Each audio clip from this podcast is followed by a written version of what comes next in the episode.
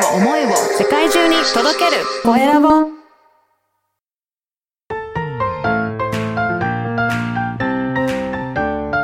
聞く力能力技術魅力があるのに伝わらない社長へ。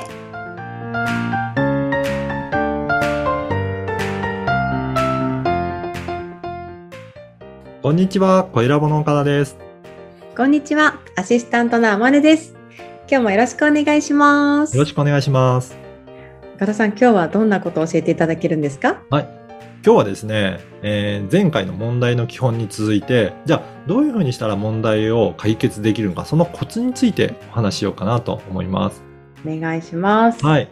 あのー前回もちょっといろいろお話ししたんですけど、じゃあどうやって問題解決するかっていうところの、まず最初の具体的なポイントとしては、あの、大きな問題が、あの、見つかったときは、やっぱりそれを具体的に小さく分解して、えー考えていくっていうことはすごく大切だなと思います。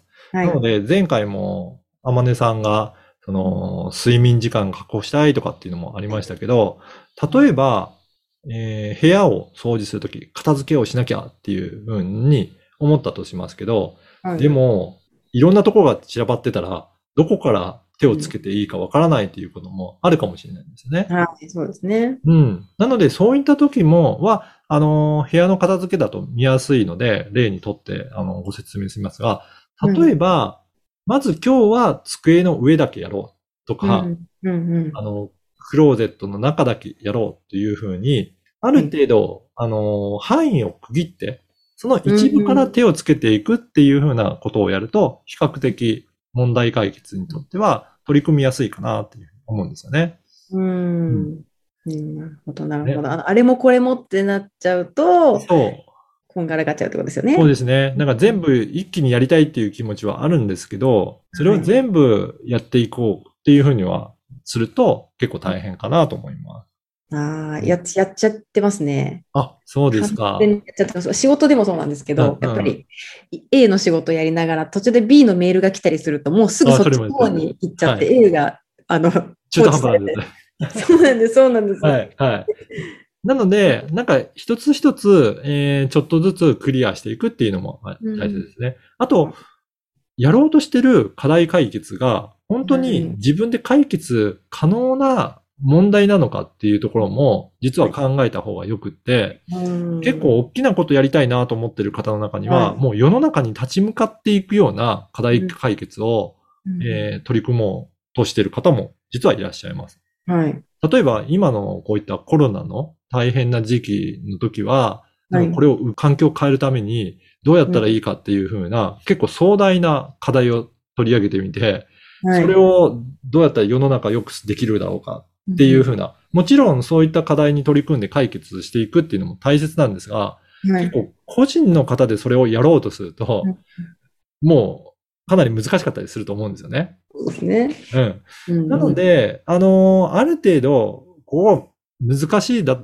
なと思ったら、そこは逆にもう条件のような感じで、そこの前提で何が、じゃあ自分はできるかっていうふうな感じで、ある程度、これは自分で解決可能な問題。これはもう世の中のこういった環境の問題だから、自分はそこは手をつけないでいいよっていうふうな割り切りをすることも、えー問題解決のコツの一つでなるかなと思います。なるほどですね。う。うんん。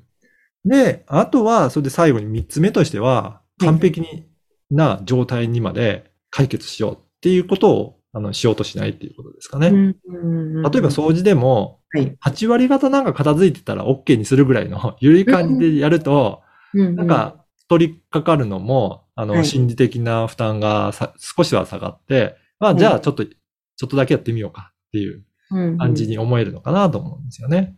はい。で、そういったある程度、あのー気軽さも必要じゃないかなというふうに思ってます。ううんん。気軽さですね。いいですね。うん。うん。はいな。ので、ぜひそういった、まあ、問題を分割して考えるとか、あとは優先順位をつけて、まあ、自分のできること、できないことをか分けて考える。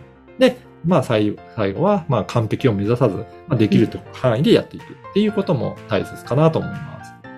ありがとうございます。はい。今日は問題解決のコツについてお話しいただきました。次回もお楽しみに。